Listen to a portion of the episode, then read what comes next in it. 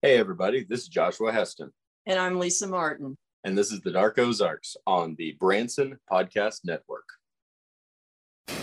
We're an exploration of everything that's dark in history, mysteries, the paranormal, and everything else. We explore the noir, the unknown, cryptozoology, UFOs, paranormal, and all the dark stuff that happens in the Ozarks. You can find Dark Ozarks on Branson Podcast Network on Facebook under Dark Ozarks, as well as our YouTube channel, Dark Ozarks. We'll leave no stone unturned to bring you the dark history, mysteries, and legends of the Ozarks.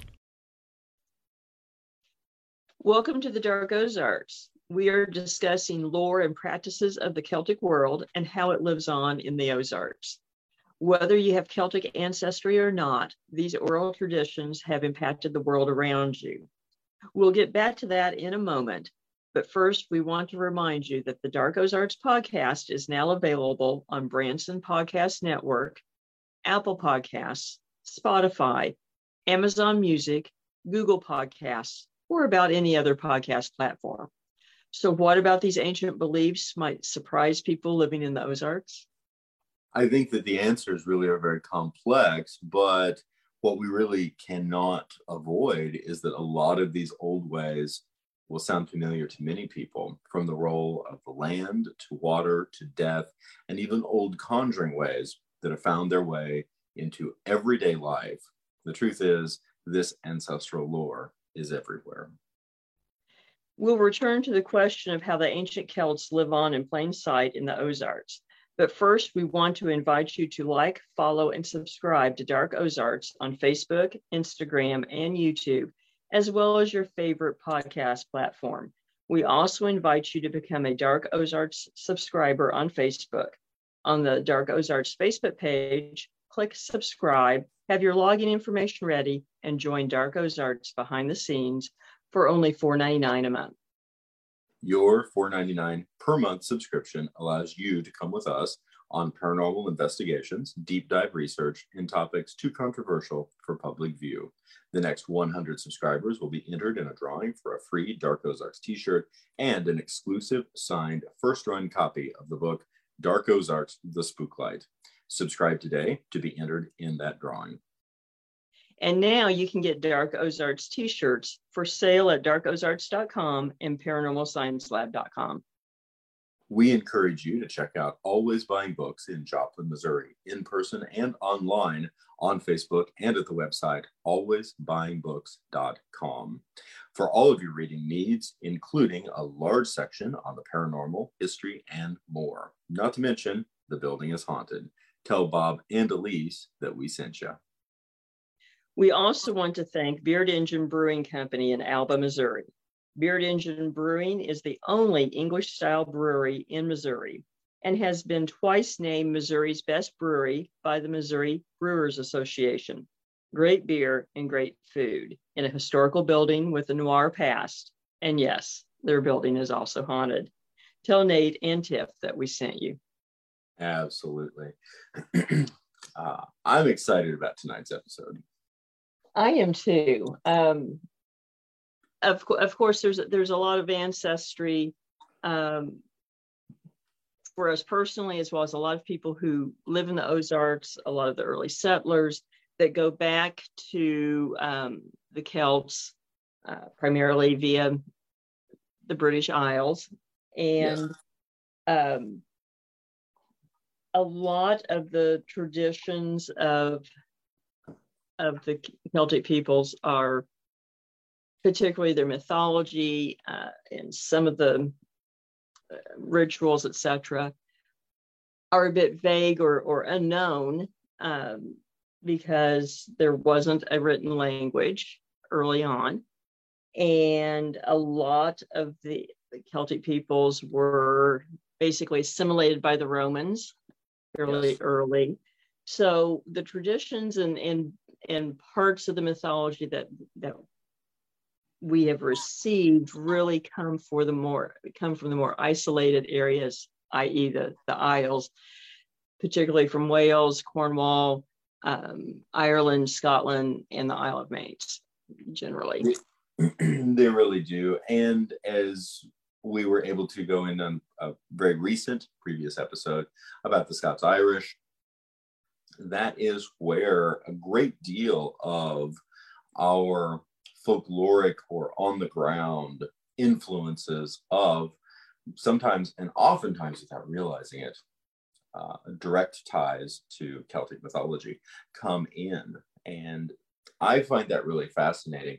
And as with so many things with the Celts, and I say so respectfully and lovingly as someone with a great deal of Celtic heritage, and I know you have a great deal of Celtic heritage as well, is that you really have to embrace this extreme duality um, in the the approach of the lore and approach of the history.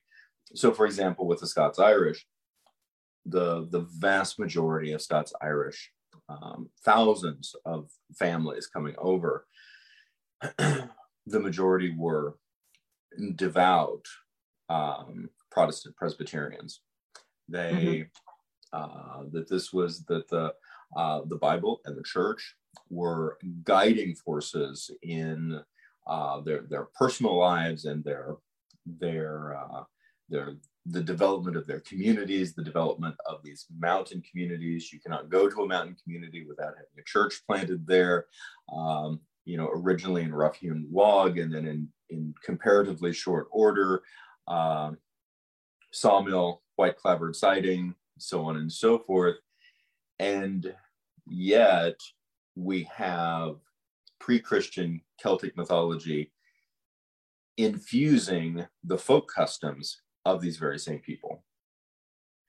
Very much so, and and as and has happened um, in large part in Europe generally. Um, the the Christian religion and the more modern belief systems were, were planted down over the older belief systems. And from the top down, they may not have realized it to begin with, but the ordinary folk continued their beliefs and just incorporated. Um, I guess um, for a modern comparison, example would be uh, voodoo, which brought West African religious and traditions and incorporated Catholicism. I think that's a I think that's a very astute comparison, obviously with different people groups to a large degree, but it is interesting. And with this, something that I find really mm, for me very personal and very beautiful so many of the the Celtic settlers, the Celtic immigrants sailing across the Atlantic, um, were not individuals of high degree. They were not the gentility in so many cases. They were not, uh, in many cases, individuals with uh, a lot of wealth. They were were were coming for land.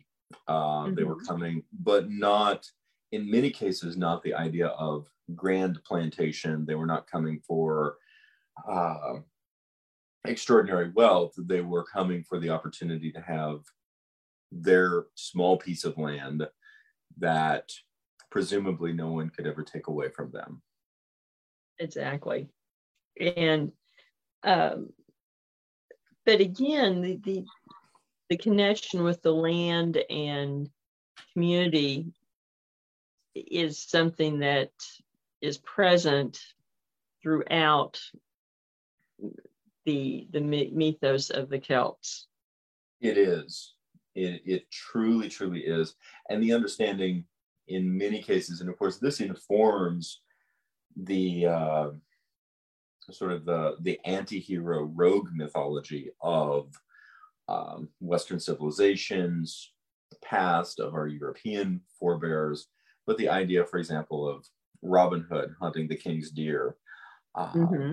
the um, and and this also heavily informs the Celtic migration patterns, which ultimately pushed the Celts into Appalachia, into the Ozarks. The idea that on some level, my clan and I have sovereignty unto ourselves. Yes. And uh, that notion comes through in symbolism and mythology uh, to a large extent. And um, maybe we want to start off with the the role of water. Yes, it's and, and, I think starting with the Ozarks and then working backwards, it reminds me very much of an experience I had uh, back in the winter of 2009. Cannot believe it's been that far, that long. But uh, very early on in my working with Dale uh, Grubaugh mm-hmm. as a publisher of State of the Ozarks, but we were also on the, the collective story beat. And we did what we still affectionately refer to as the mill tour. We had found a list of still standing Ozarks mills, and we went to go find them. Mm-hmm. And this led us to a number of locations, uh, most notably uh, Klepzig Mill, Alice Springs, Turner Mill and Turner Springs, um, uh, Falling Spring Mill. Those those would uh, Rock Bridge um, and Zanoni uh, and Greer's Ferry. Greer's and uh, Greer's Mill and Greer's Spring uh, on uh, right there at the current river. And so in the 11 point. So, uh, and the Jack's Fork Spring and the other Jack's Fork Spring and Blue Spring and then the other Blue Spring.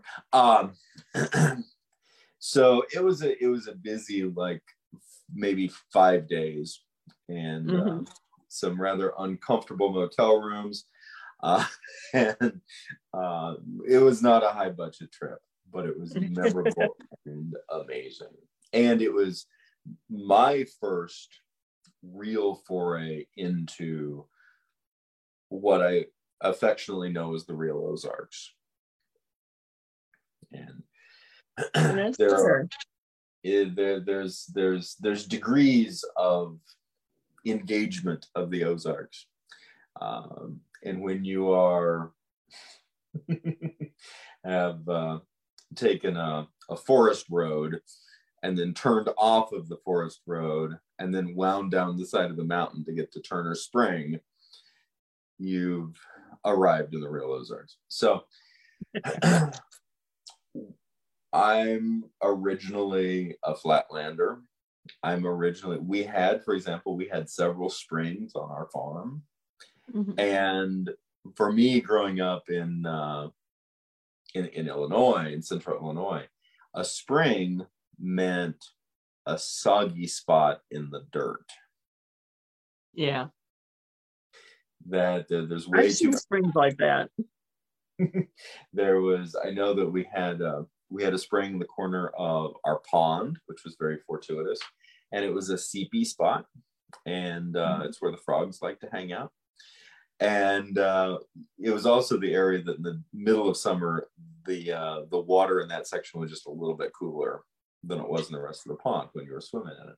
So these were the types of springs that i was used to and turner spring and uh, turner spring was my first example my first engagement my first encounter with a real spring and to be in the midst of the Ozarks forest and walk around the corner, have this imposing limestone bluff towering over me in the winter sunset, and suddenly realize that this,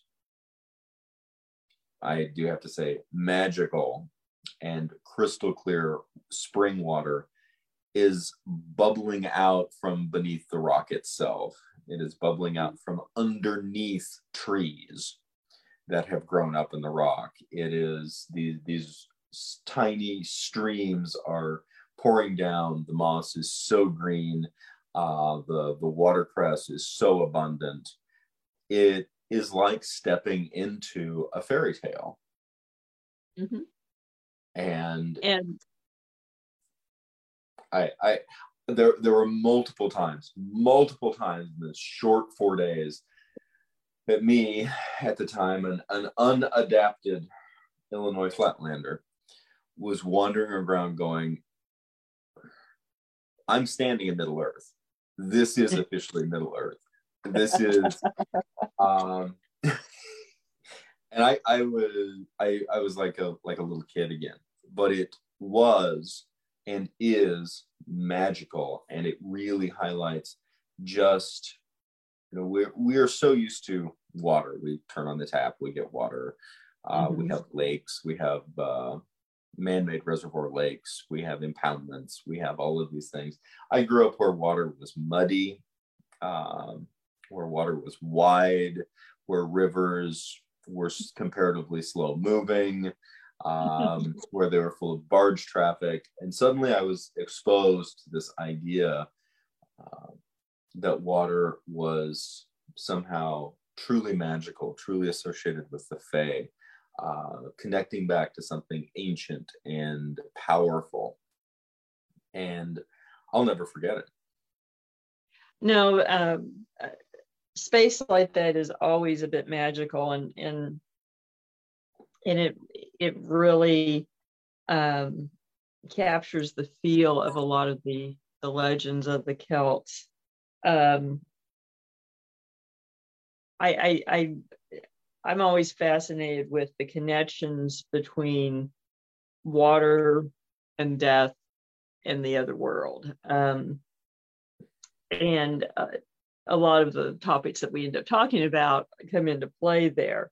Um, and you know there's some similarity to say that the, the greek uh, tradition etc as far as water being a boundary and so on and so forth to the other world but um, with the celts you know particularly in some of the irish myths um, death basically creates that uh, boundary actually the uh, the digging of a grave um, will cause um, a lake or river to burst forward. And that space is connected with the other world. And um, but it is the act of the of the grave digging that creates it, which is I think, rather unique in mythology. It does seem to be, and if not completely unique, certainly its emphasis in Celtic mythology stands out. Mm-hmm. To me, there, there's something, and this is mm, unique, I feel, or or particularly special and associated with living an agrarian life, and the Celts were uh, agrarian warrior clans. Mm-hmm. And when you do live on a farm, when you do live, if not in harmony, certainly in close proximity to the natural world, you get more tuned in to how the world around you works Mm-hmm. It is vastly less controlled. But there are moments that you you witness, moments that you're exposed to in which intuitively you know that you've crossed some sort of boundary. Mm-hmm. It it might be mm, the way that the the way that the birds are acting. It might be uh, watching the ripples on the water. It might be the way the sky looks. And of course, a lot of this is associated with weather lore, which is easy to dismiss. A lot of this, we still have ties uh, in the old almanacs and the republication of almanacs in that idea. Mm-hmm. But in terms once, and perhaps this is why the, the Celts for so long did not have a written language, it is easier, I feel, to mm, quantify these things in a mm, fluid and dualistic process than it is to put it down on paper, where you put it down on paper, it might not always happen. But when you're experiencing it, you know when it's happened. I I like I like that that um, interpretation. Um, I do think there is something to that because once you commit it to stone to ink, um, it becomes its own representation, and then um, the idea of the other or duality diminishes because it is already set. It does, and you know, as, as, a as a point counterpoint that I would would put out, you know, the the old weather lore, red sky in, more, in morning, sailors take warning, and mm-hmm. in presumably in some areas of the world, particularly seacoast, etc., that might be a hard and fast rule.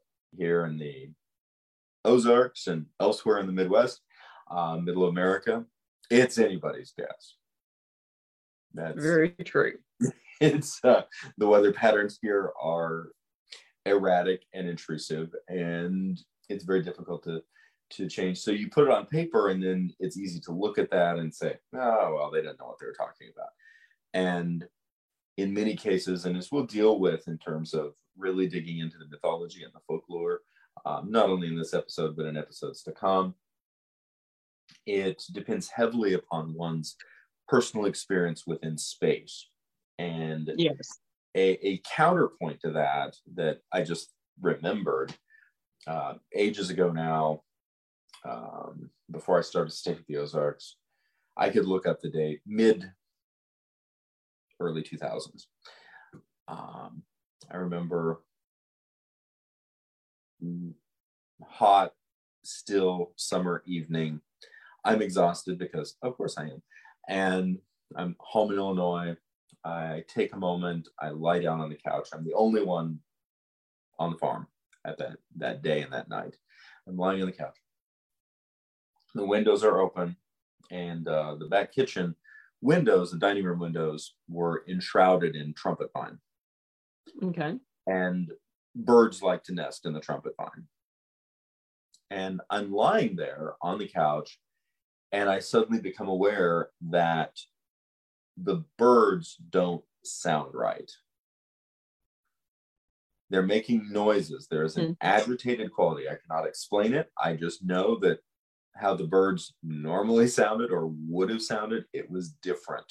And it was unsettling. It was obvious they were agitated. There was something weird about it.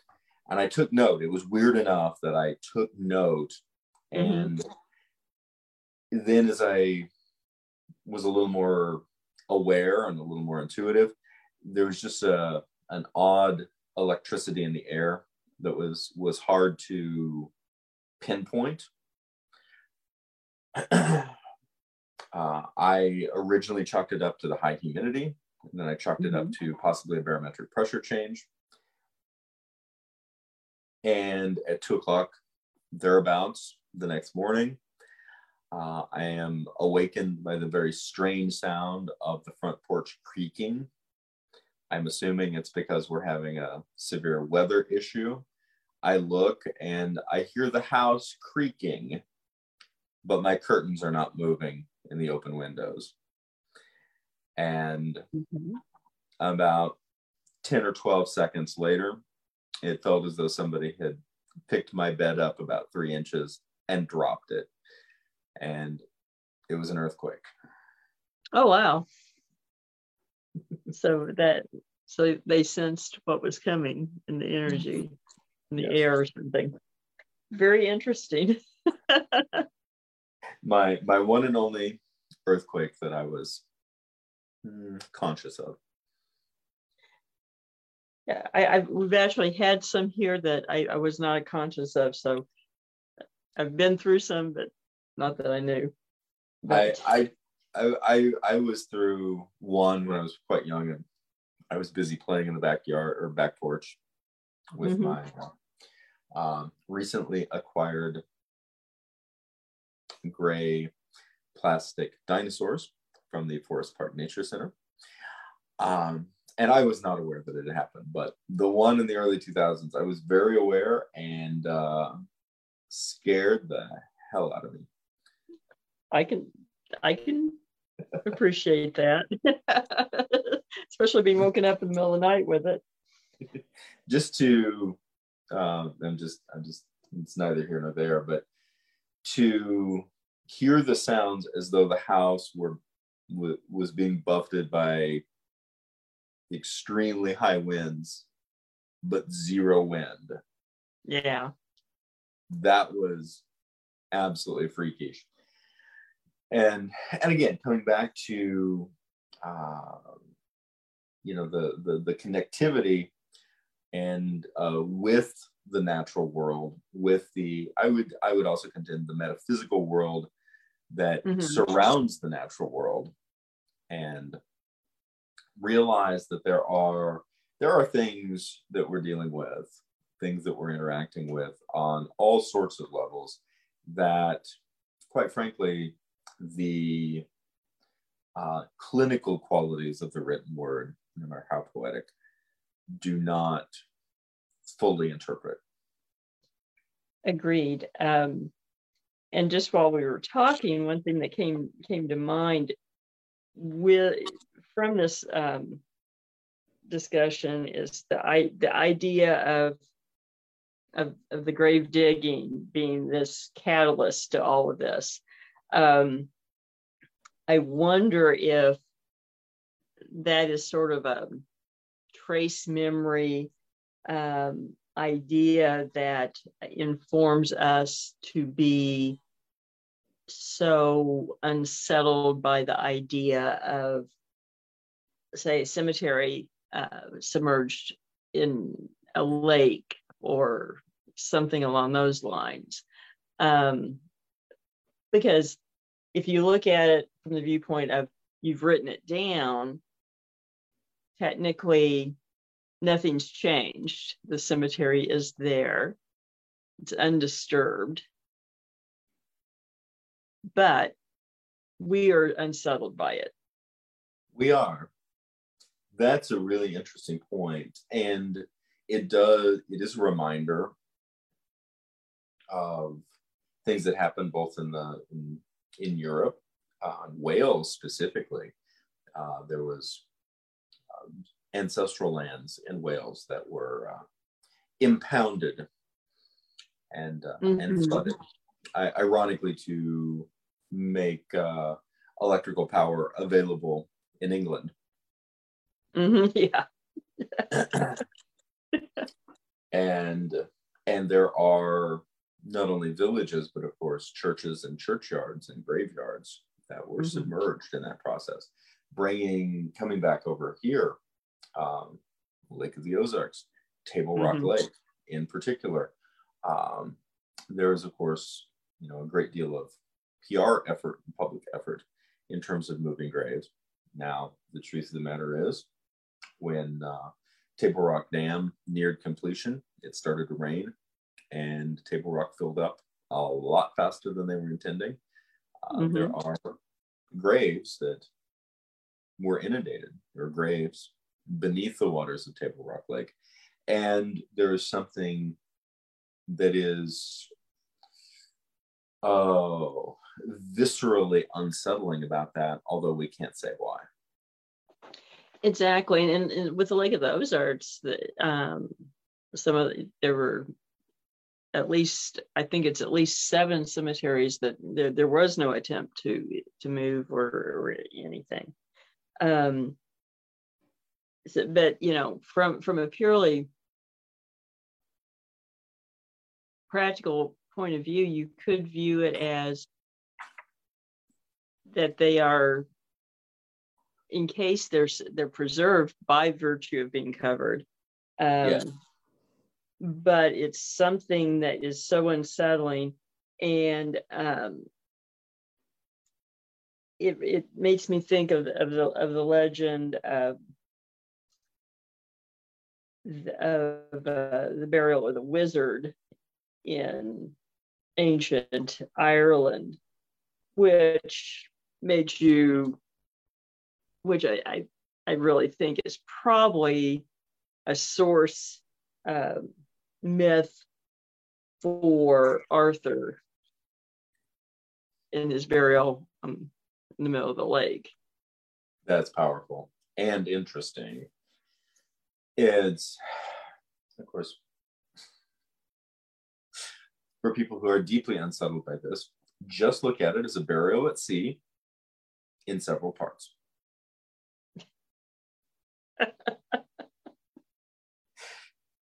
you got buried, you added the sea. Well, burial at sea, depending on, on what's in the water, can be in parts as well, very quickly. It's it. It also reminds me. There's a. Um, I've seen photos. I'd love to go visit sometime in the Netherlands.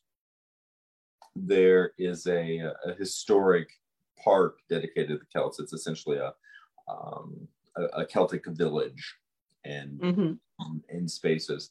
And there, there's a particular a handful of particularly evocative photos because there's a dark pool of water, and then mm. at the water's edge there are uh, hand hewn stakes, basically making you know three point stakes with horse heads hanging from the stakes above the water. Actual horse heads? Yes. Interesting. And representation of kelpies. it's definitely you know the, the the, Scottish water horse, the the, the Celtic kelpie, um, and and I think although uh, the goddess has a a romanized name of Epona, there's mm-hmm. uh, you know the, the the the Celtic horse gods and goddesses also being associated with the other world. The fact that not just water, uh, but forest pools were seen as portals into the other world. True, as as were wells. Yes, and I love uh, love the the the the well motif. I love the well. You could almost say religion that has built up around it, the traditions that have built up around it. Oh, and oh, yeah. this this is something that you can't walk through the doggone mall without noticing that it has continued to this day because you throw pennies in the in the in the fountain. That's true for for luck. and that really is, you know, we they're they're from a, from an archaeological standpoint. Um, what we know of the ancient Celts, approximately 700 BC and 500 BC, uh, respectively, uh, comes from two dominant archaeological excavations that took place in the 19th century. One mm-hmm. in Hallstatt, uh, Austria, in the Austrian mm-hmm. Alps, and the other uh, in actually Lake Neuchatel in Switzerland. And yes. these have there, there's approximately 200 years of development between them, uh, quote unquote progress. And what we know from these two excavations have really defined what the modern world has come to understand for the Celts. And the excavation locations have become the, the, the naming process for these two eras of uh, Celtic civilization. Mm-hmm. Uh, Hallstatt being the first one, uh, and Latene, uh, L A T E N E, Latene, for what was brought out of the, the lake. It was interesting because it was a treasure trove that came out of the Swiss lake, the Chateau.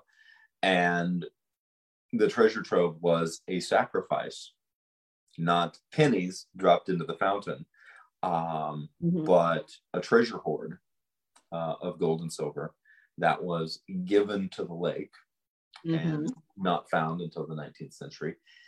And this is from whence we understand so much about, uh, particularly the aesthetics of Celtic art. That's that's true. It is the main source but and, um, and it's and it's in the lake. It's in yeah, it's in the lake. and not anymore. And yeah.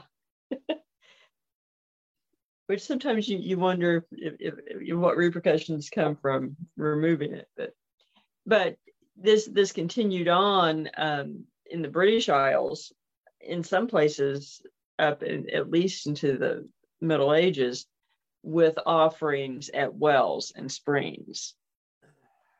It did, and I I find this practice absolutely fascinating. I think it is beautiful, and again, there's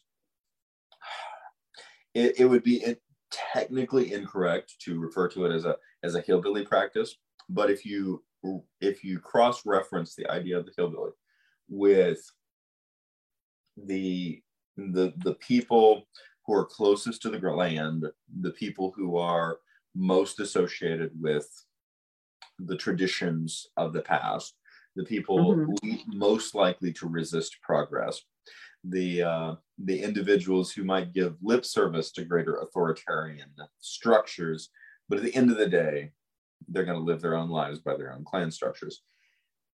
Hillbillies and the uh, the folk people, the the the everyday people in uh, in the British Isles, who for centuries, in in the case of Ireland, Scotland, Wales, and England, were perpetuating the uh, the processes of these sacred wells. I can't help but draw some comparisons there, and then the of course the the the, the Clootie wells. Uh huh. And the Clootie wells with um, basic offerings of cloth, cloth to for divination. Yes, and and for luck. Uh, and, and for luck. For, essentially the idea it's uh it's a point of respect you you offer something in the hopes that you get something in return even if it is simple as as simple as uh, goodwill and protection exactly exactly um I find one a couple of aspects too that come out of this this part of the lore. One is that um, the idea that um, these bodies of water of water, whether it be rivers or springs or wells, even that um, they're not only a boundary with the the other world, but a separate space, and that the dead pass through, but they may exist within in a different form. And it's it's um, analogous to shape shifting it is. That they continue on. It is. And something that i think it's very it's it's certainly something that's very helpful to inform us as we do paranormal investigations mm-hmm. uh, and it's something that i don't see enough of in my humble albeit correct opinion. Um, I say that tongue in cheek. I'm I'm a newbie when it comes to investigations, but I'm not a newbie when it comes to folklore history. And something that is mm, that I think we investigate at our own risk is taking the mindset of here's a box. Where does the uh, uh, where does the the um, the activity fit. And right. usually uh, we have does it fit in a poltergeist box as though poltergeists were sort of their own breed uh, of spirit like oh look it's a gazelle you have uh, you have your of course you bring out the the black demon box to uh, put things in that one depending on what it is the lights flicker if your eyes turn black goes in the demon box and keeps uh, it more entertaining. What's that? Keeps it more entertaining.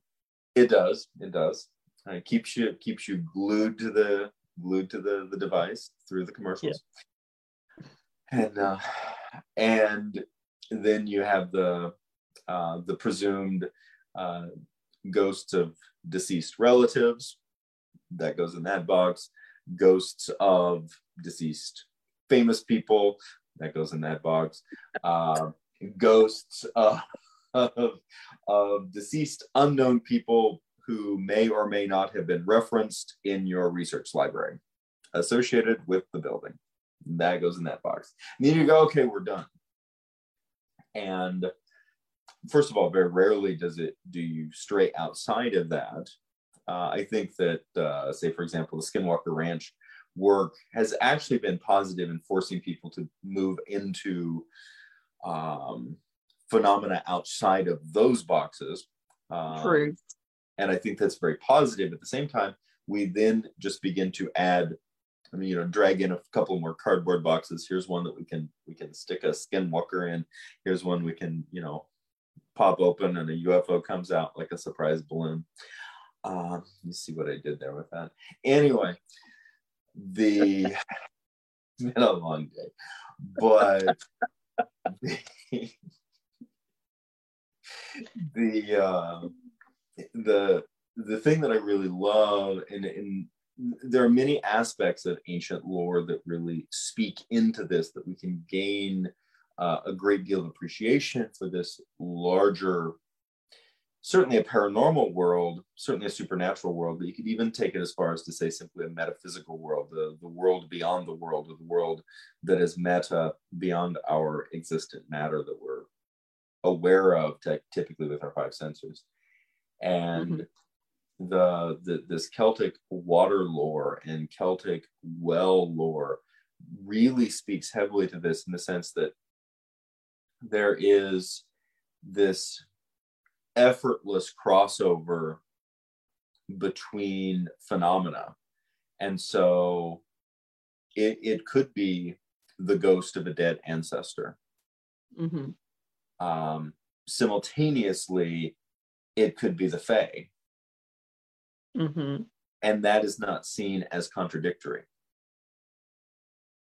That's true. In this tradition, it's not. And I, I find that really, really beautiful. It mm, reminds me, honestly, it reminds me a little uh, of some individuals' mm, experience of angels. Um, yeah. Which, you know, in in some cases is uh, a visitation by by a being with with wings and feathers mm-hmm. at the mm-hmm. same time it is the face of a deceased family member and they are they're bringing comfort mm-hmm. and and the and the the, the physical mind the, the conscious rational mind looks at that and goes i don't know what box to put this in this doesn't make sense but it's an experience.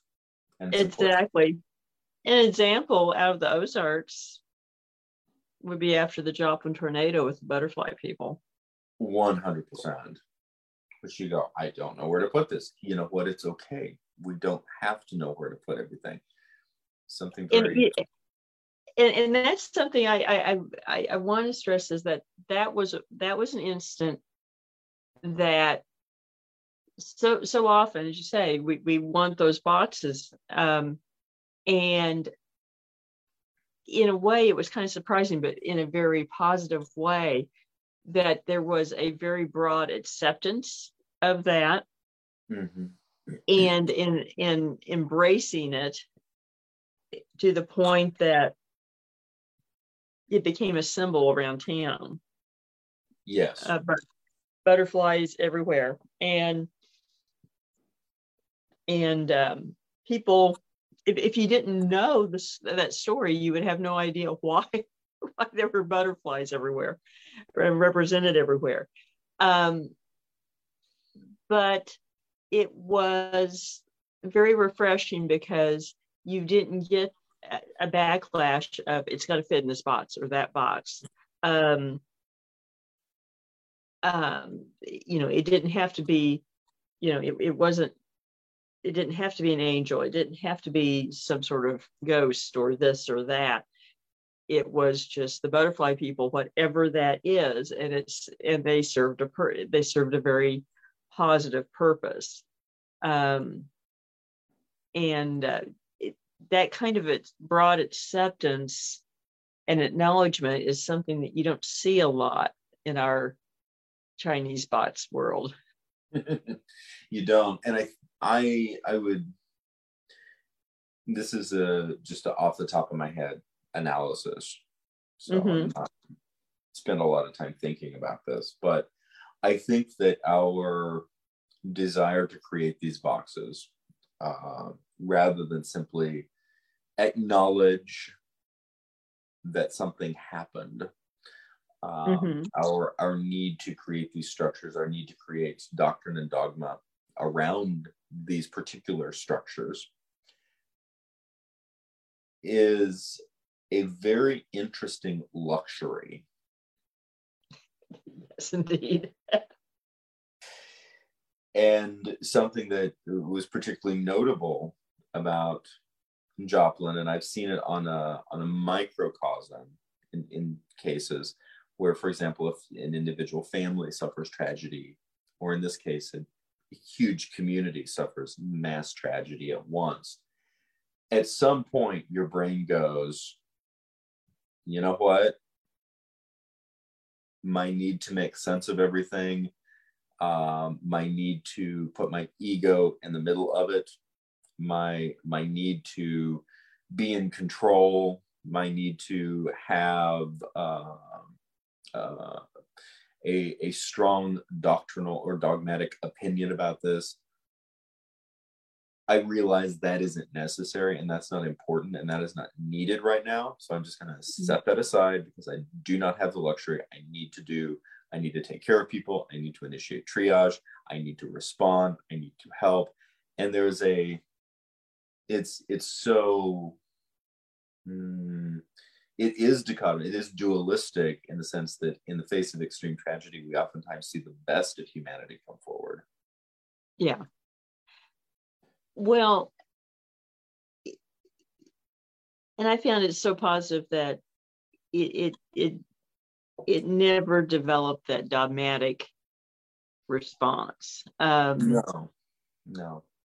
that there didn't have just didn't have to be an explanation per se. Um, and, and, and whomever the butterfly people are, they may have manifested themselves in such a way that there's no way to put them in a box.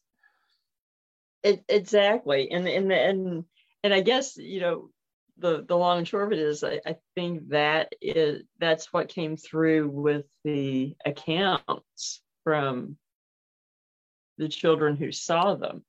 And, you know, to the last, you know, to the very last account, none of them were uh, ascribed any dogmatic um, characterization to them. Um, they were not angels, they were not ghosts, they were not this or that. They were the butterfly people. Um, mm-hmm and every single child, several dozen that recounted this in the hours afterwards uh, to first responders, etc., described them as the butterfly people. I think that's beautiful. Mm-hmm. And, and and and it also it does have roughly speaking um, a very almost fey or shifter quality in the sense mm-hmm. of in uh, of uh, human-like beings, but with, in this case, the characteristics of butterflies. Mm-hmm. And and being described as almost appearing to be made of light. Yes, and it's it is it is one of those things of is heads up, I'm going off the rails. Um, it is, What's new? I know it's it's a weekly occurrence. Um, sometimes multiple times a week, but it is one of the one of those things. The actual experience when one does experience whatever you want to call it, this these mm-hmm. otherworldly moments. It it is heightened and within the structure of the moment it makes sense even if after you try to describe it later the things don't make sense. Right. There there is a cohesion there that sometimes doesn't fit into words which kind of goes back to the idea of the celtic tradition not being written it really does and i think I, I can't help this wasn't what i was going off the rails on um but but it really i can't help but imagine for a moment you know uh uh mm, aging druid priests standing on the threshold of the celtic world being assimilated by roman christianity mm-hmm. and the tradition of a precise oral history, uh, oral tradition overlapping over genetic memory, and the, the these men and women lamenting the loss, lamenting the fact that their world was dying and there was nothing that they could do to stop it. And looking at the the this new literary tradition and in all likelihood not seeing a way not seeing a way across the bridge not seeing a way uh, through the water so to speak that, right. that this was was that their everything that they held dear was not going to continue and it's heartbreaking to turn back our own ancestral memory and experience that with them mm-hmm. and at the same time knowing two things one that a great deal of that lore was indeed lost that their their worst fears were realized but that something else happened that uh, the, the, literary, military, and um, authoritarian structures could not have imagined, which is that the Celtic peoples were going to take words and they were going to put words on paper and they were going to become conceivably the most lyrical and poetically literate people of Western civilization. Mm-hmm. And they were they were going to give us, in, in essence, the the heart of this tradition through generations of extraordinary and eloquent and powerful writers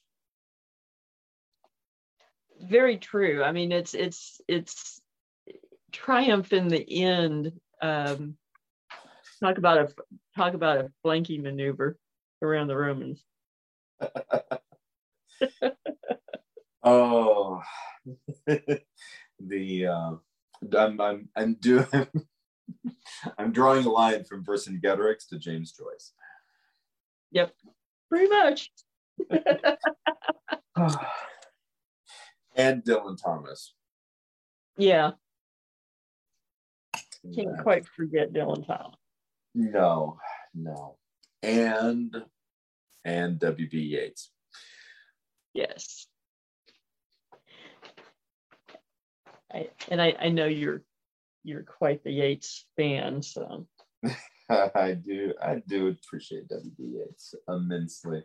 And um, um, freebie book recommendation uh, celtic twilight is my favorite work of his in, in, part because it's short but it's very powerful. And uh, it's uh, and it's pithy. That's the word for the pithy. It's uh, it says everything that it needs to say. And and what is so funny and i mm, is throwing this out there there used to be a fantastically curated Ozarks and Heritage Bookstore at Silver Dollar City, down down the way, uh, mm-hmm. across from the funnel cakes, adjacent to the saloon. Just saying. and uh, I bought my copy of W.B. Yeats' Celtic Twilight in that store. There's a bit of irony. Interestingly enough, I also bought my copy of James Joyce, The Dubliners, in that store. like I said, it was excellently curated. Yeah, I would not have expected that. but since you brought, you know what, since you brought up Silver Dollar City, yes, how about we segue mm-hmm. into um, the Ozarks as it has um, kept alive some of the ideas of Celtic magic? I think that's a first of all, it's a rich body of uh, of work. It is interesting to dig into because again, our our my um, Christian traditions over the centuries have largely stripped the uh, the allowance of public magic out of the mm-hmm. town square but right in a in a particularly agrarian and mountain societies the magic is still there mm-hmm. and you it, I find it so interesting. It gets associated. I'm, I'm talking about early 20th century, etc. Being associated, the same thing that happened in Europe, being associated with backwardness, being associated with uh, rural peasantry who don't know what they're talking about, being associated with uh, you know the things that you leave behind, the stuff that you don't bring with you to town. Um, and at the same time, there is that that through line. Um, of course, one of our favorite uh, anthropologist writers, Vance Randolph, documented it heavily. Yes. Getting published uh, in 1946 with Ozark Superstitions and Magic. And now, um, so many years hence, it's very easy for us, so I'm not talking about you and I, uh, for people to be like, oh, I would have been Vance Randolph reporting this sort of thing without realizing he really had to get dirty, basically, mm-hmm. um, in order not only to get the stories, but that his career was heavily tainted. Uh, and his career was at the time heavily diminished by mm-hmm. this work it, it, it really was in, in his notoriety and and uh, elevation of respect really came much later um, and to be honest more so after his death sort of the the old adage about the artist who impoverished in life and then became a master after he died um, very similar um, but um, the um, one of our source um, articles that you for this week was uh, was by Paul Brewster and actually appeared in the Ozark, uh, the Arkansas Historical Quarterly, uh, summer of ni- 1950. It's quite an old article, but um, titled "An Ozark Superstition and Its World Affinities," and he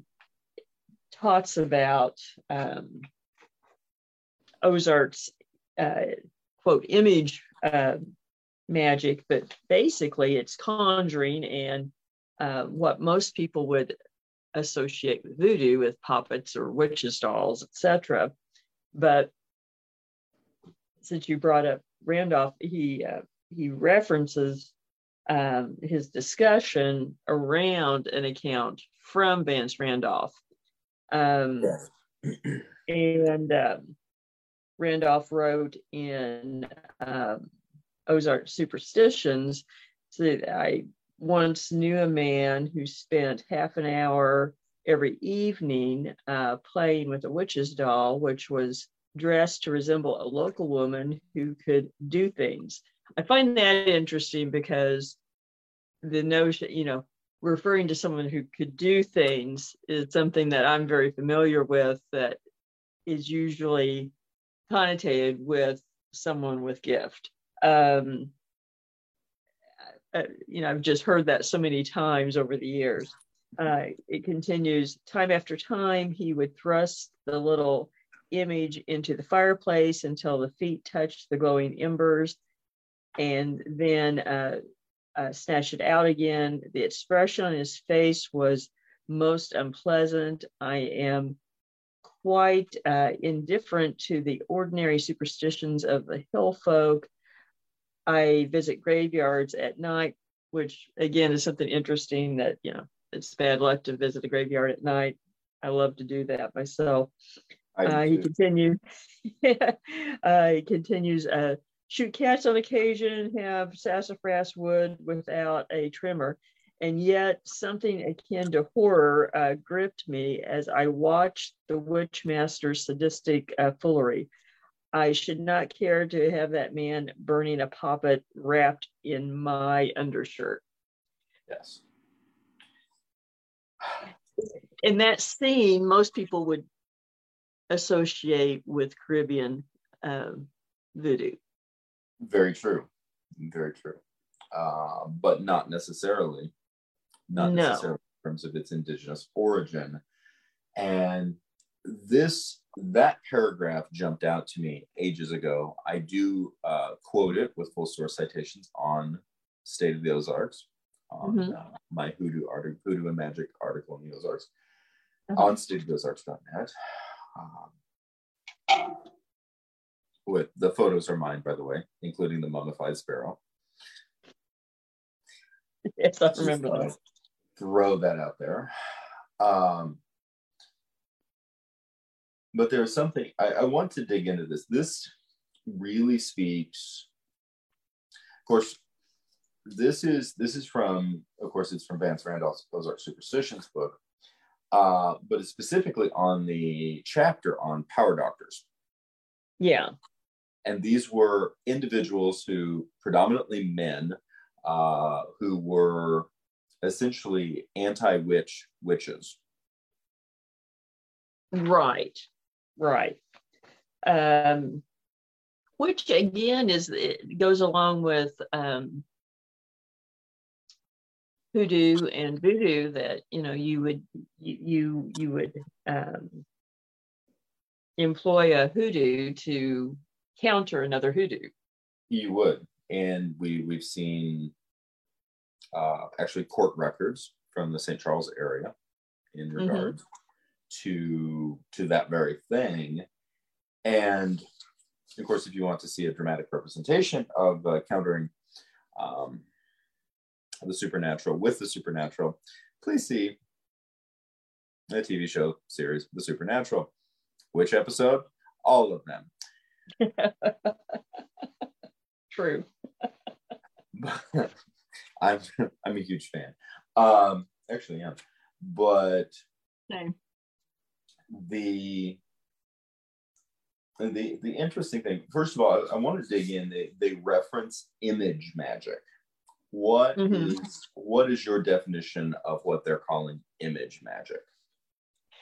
Basically, um, uh, a poppet, uh, because um, in this type of tradition, you, usually either have um, fetish, what's usually referred to as a fetish bag or fetish bowl, or um, some sort of image. He's calling it image magic, but um, as Randolph um, referred to it as a, as a puppet, it's uh, usually a doll of some sort, some representation of person. Um, if if it's made just to resemble that person, um, it's more imitative or sympathetic um, form of the magic. Um, if you incorporate something from the person or something that they have held or owned, uh, it, it's a more intimate form of it. Um, I think he refers to it as contagious um, yes. Im- um, image magic. Um, and that's why you often hear, and, and it follows through with the voodoo tradition as well, that, you know, a piece of someone's hair or nail clippings or a piece of their clothing, that kind of thing, so that, um, say, in the uh, account that Randolph gave, uh, it appears that the puppet was just dressed to resemble the woman if, if perhaps they'd had a, a piece of her a dress of hers or something and, and wrapped it in it, it the idea would be it would perhaps be more powerful um, uh, particularly in the idea of causing severe harm or death to somebody um, is usually how that would go. Um, but there's a if for anyone thinking well this doesn't have anything to do with the celts um, it, it is interesting that, um, in particular, um, the form of the image or the puppet and how it's made um, varies based on the part of the kind of the world it came, you know, people came from. And for instance, um, Scottish puppets would be made from clay Yes. And instead of being burned or pricked with a pin, which we associate with voodoo so much, um, they would be put in running water until they dissolved. Right. Uh, and it, it, the idea is that the, this form of magic is, to a degree, first of all, it's ancient. To a degree, yes. it is near ubiquitous in terms of the ancient world mm-hmm. which does imply that there's something to it. Yes. And at the same time, there are mm, unique aspects from differing cultures. Yes. Um, another aspect that was also uh, uh of the the British Isles uh, Celtic groups that that other than the Scots, tend to be more southern, uh, Cornwall and, and Wales. Um, they would use iron pins or nails, either in the image or um, uh, in Britain, would use uh, candle magic um, and put the iron pins in the candle and burn it. Yes. And the idea is when the pin fell, it would inflict the harm upon the person it was intended to. Ironically, I've seen articles and photos float around of these candles um, and being ascribed to as being an alarm clock. Mm.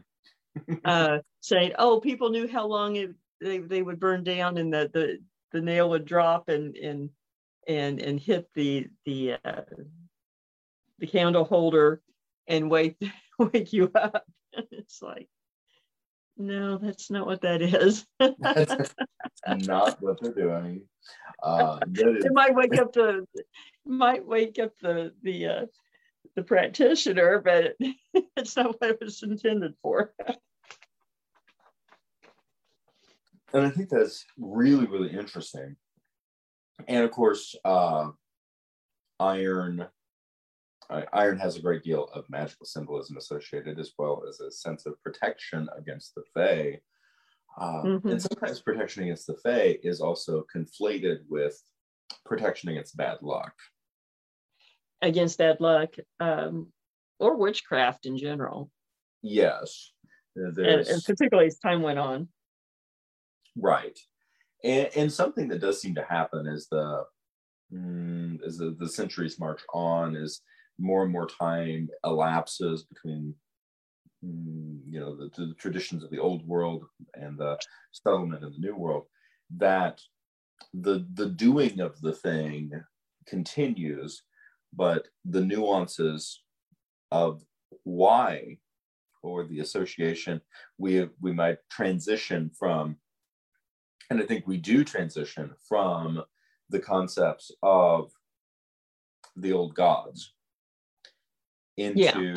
the concepts of the Fae, into and what, yeah, and what, and into the concepts of uh, of um, witchcraft, mm-hmm. And then finally to simply luck, good or bad. Yeah. whatever seems more comfortable to the particular age, I think. And and as as the the old knowledge gets slowly eroded, what remains really powerful is the idea that there's something very significant here. You know, why why do why do we have uh, horseshoes over our doors? Why why do we throw pennies in wishing wells? And right, there are mm, a very valid reasons why this is continued, but there's something about it seeping into our psyche mm-hmm. and then being passed ancestrally and as a as a mm, larger zeitgeist, really, that it's simply a knowing even though we don't know why we know it and we don't know from whence we know it, but we know it. Exactly. I, I do find interesting, though, that um, the concept of actually um, causing a murder through this kind of magic seems to be more of a relatively more modern concept. Um, uh, first recorded case of it, of being attempted is actually in the um, in the Anglo-Saxon charter of the late 10th century. So this is mm, still, you know, just in, in terms of Western civilization, a, a pretty dramatic pedigree of mm, murder by puppet. Yes. Um, but uh, by the time you get to the 15th century, we are, um, uh, of course, Roger uh, Bolingbroke, who um, is was pretty infamous, was actually found kill, guilty of um, making um, a doll as part of a plot to kill the king. Um, I'm trying to remember which king it was now. Um,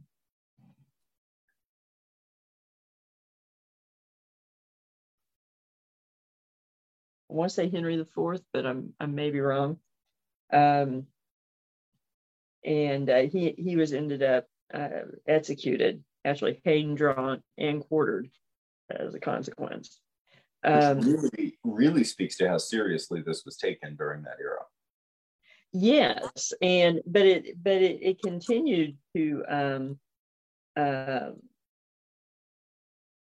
be be an issue. In fact, in 1538, uh, a wax image of a baby pierced with pins was found and thought to have been an attempt on the life of um, infant Prince Edward, uh, Henry yes. VIII's son. Um, and then later, um, there was an attempt used with image magic against Queen Elizabeth. Yes. And then also another one um, directed against uh, James the Sixth, or and uh, and his wife uh, thought to actually have been uh, backed by his brother, who was hoping that maybe he could uh, eliminate James before he had a son, uh, so that he could take the throne of Scotland. Which is is such a fascinating aspect. Of course, many things in English and consequently American society were shaped mm-hmm. by King James. Yes, yes. And so the the idea of, of this, you know, being, you know, basically the modern era, you know, on the on the brink of the modern era, is, is a little odd. You just don't think about it. You don't. And and again, I think that this really speaks into the knowing. You know that you know, but yeah. you don't know why you know. And I also find it fascinating, and, and to me, this is a uh, an interesting pulling back the curtain on the fact that when you're dealing with mm, much more ancient traditions and folk magic, there is a a ubiquitousness to it that sometimes is shocking. At mm-hmm. the same time, I, I, find it interesting in the mm, I'd say it was it reasonably fair to say beginning with films in the 1920s uh, and continuing up through the, the probably the 50s, if not a little bit later, there was, you know, the mm, easy boogeyman, quote unquote, was voodoo. Yeah. And that's that's ignoring the fact that these very similar practices that were not identical, but certainly are very similar in terms of powerful folk magic uh, have been used by uh, uh, English and European forebears, and then largely lost due to modernism or progress. And I put both of those in quotes. and then suddenly it shows back up in a, albeit a slightly different form, and it's like, ah, I'm so scared.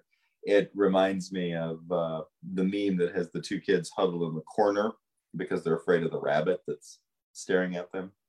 Yeah. That that meme that goes around. That tends to be what that reminds me of. I have a huge respect and appreciation for hoodoo and voodoo. Uh, and, and I think it also, in, in some cases, could really speak to the fact that uh, your hmm, I don't know, more peasant class Celts uh, who suddenly found themselves as private landowner Celts in Appalachia, in particular, and later the Ozarks, mm-hmm. shared between the between the fact between their their mounting dislike and sometimes ancestral hatred for authoritarian structure, their closeness to the land, and their ancestry of folk magic all heavily contributed to, to the reality that the in many cases, and of course there are of course, dramatic exceptions, but in many cases, the Scots Irish and the Welsh and the uh, early American settlement Irish and the uh, Cornish and you know fill in the blank um, affiliated incredibly well, particularly with the Cherokee. In many mm-hmm. cases, uh, other indigenous peoples, and, and in some cases, uh, also with the uh, African American population mm-hmm. in the, within these spaces. And that, coming back to the fact that in the Dark Ozarks, there are no easy answers. We think of these people groups as being highly separate. In some cases, they were not that's true. They they they were not necessarily and and and were more more similar in some aspects than others as well. But um, but this idea, this tradition, what we may may surprise some people is that one, there is a corollary that a lot uh, uh, in Native American um, tribes of use of image uh, images in magic, um, which of course is a completely separate tradition. But so the concept was already in North America uh, yeah. when the settlers got here. But uh, one thing that may surprise some people is that this very this very concept with poppets was actually um, involved with the Salem witch trials that several uh, people who were accused and um, most that were accused of using poppets were executed, save one that she uh, ended up not being executed uh, basically because she was pregnant. And by the time she delivered the baby, the hysteria had settled down. Mm. But um, that's an aspect of the witch trials at Salem that you don't hear about much is the use of poppets. Um, so definitely you're in a very puritanical community in the 1690s. You had um, these practices going on, which would go back to, to their roots in the British Isles. Um, and and just uh, so people don't think this this was just being used, say, in areas like the Ozarks in the early 1900s. Um, it continued in the British Isles as well. In fact, there um, a, a wax puppet of President McKinley was found uh, at the American Embassy in London in 1900 or 1901. So yeah, not yeah. sure why, but but uh, so those things, um, you know, continued and probably continue to this day. I, I, think so. And in something that I found fascinating in that 1950s article by uh, Mr. Brewster was the fact that he references and he notes that this type of magic is uh, is going on in urban environments, but mostly under people's noses.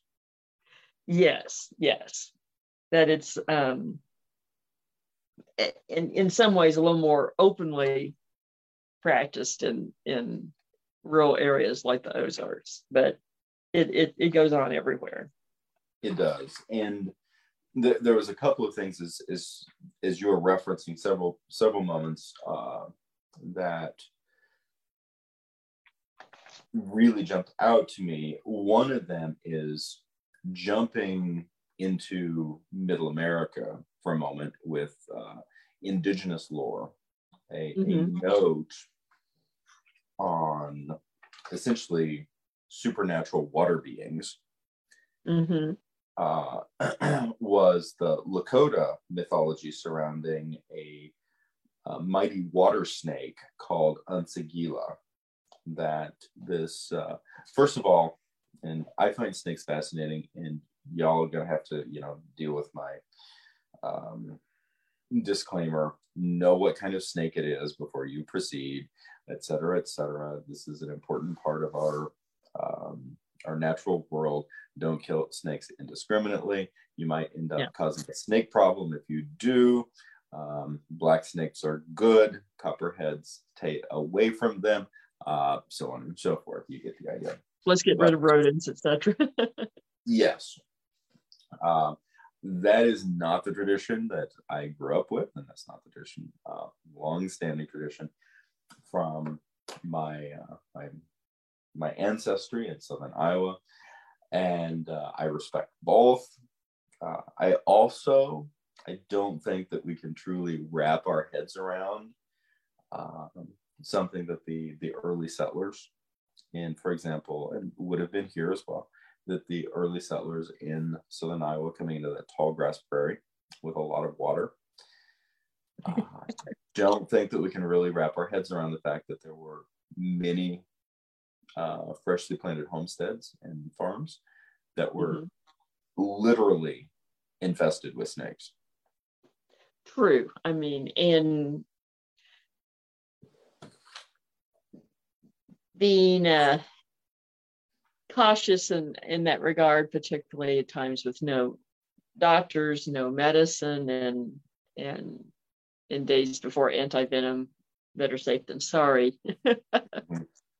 so it's you know, and even in the in the 1920s, there was a, a patch of hay ground that was not very far from where my grandparents actually retired, quote unquote, retired.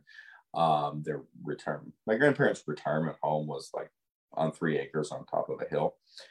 Um, but the the hayfield, uh, several ways several farms over along the ridge was interestingly enough, of course, my grandpa was 70 when I was born, but he had hayed that as a as a teenager. Mm-hmm. And this was before equipment.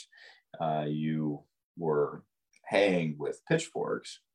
Mm-hmm. And my grandpa, who hated snakes, whether they were venomous or not, uh, said every single time he stuck his pitchfork into that hay, he'd have a rattlesnake coiling its way around the pitchfork handle coming at him. Mm. And he said that, you know what, field was infested with that, you know what, snakes.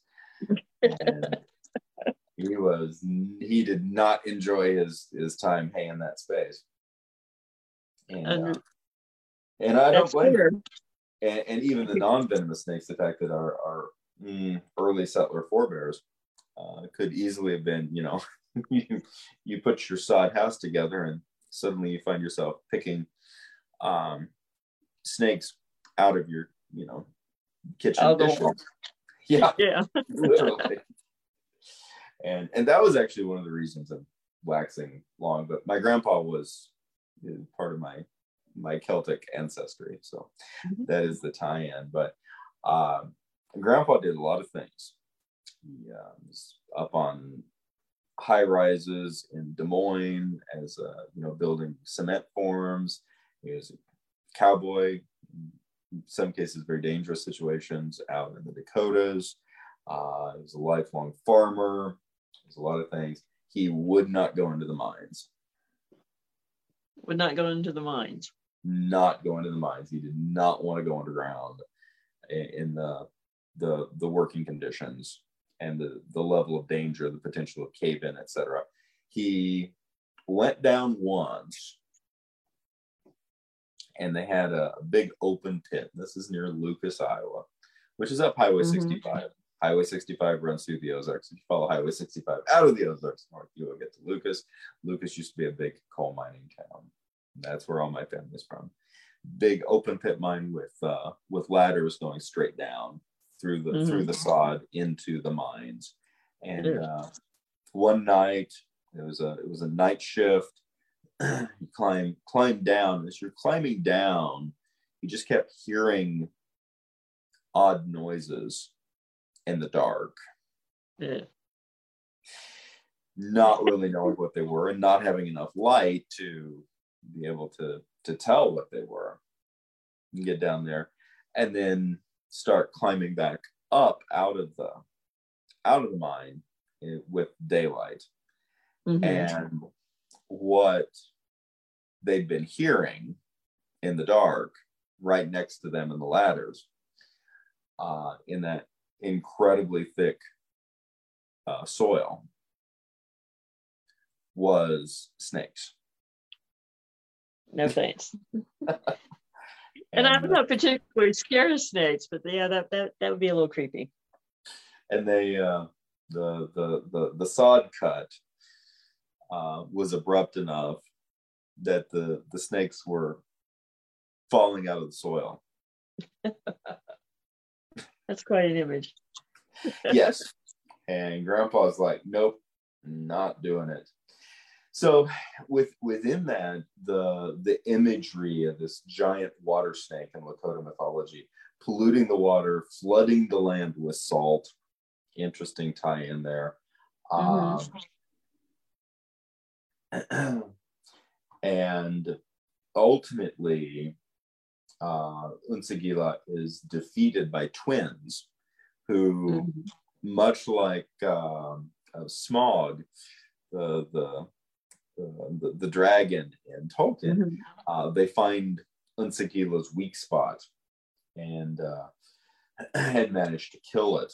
And uh, the the scorching sun uh, dries up the the giant water snake's flesh, ultimately forming the Dakota Badlands. I like it. I like the Badlands. Um, I do too. It's, it's it's it's beautiful. I um I think I've I I I may have told you before that um talking about the water snake maybe makes me think of uh, experience my dad had mm-hmm. um, with uh, water moccasin. Um, in in water, he was working on low water gap on our farm, and a neighbor who um, had grown up there, uh, like two miles away, um, was was standing on the low water bridge talking to him while he's working, and Dad has his he's facing downstream working on the gap, and so and there'd been a lot of uh, rain, and it was the water was high, and had and that's why the gap had washed out. And so he's standing there in waders and and so in hip deep water. And uh, our neighbor Ray says he kind of looked up just in time to see this water moccasin floating down, you know, coming down on the water and literally slides down into the the wader. Dad's wader and uh, ray although, although he grew up southwest missouri uh, he had to draw like he was from southern arkansas and um, he'd always say, I'm not sure who came out of that boot first. oh, yeah. and so the the I think there's just something about water snakes that aside from the fact they tend to be venomous um,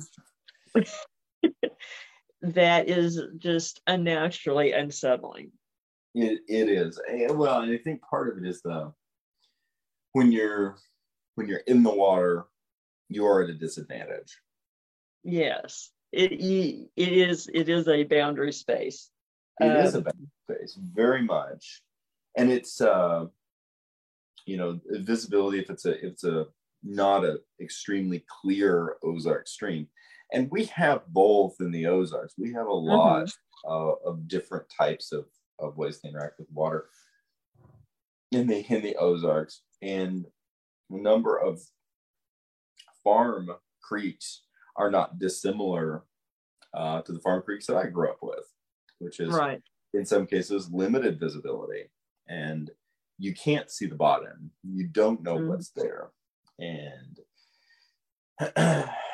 it is it is innately creepy. It's in the in the same category really as as alligators or crocodiles. Yeah. well know. it pretty much as dangerous it's just whether it's by teeth or venom. Right right.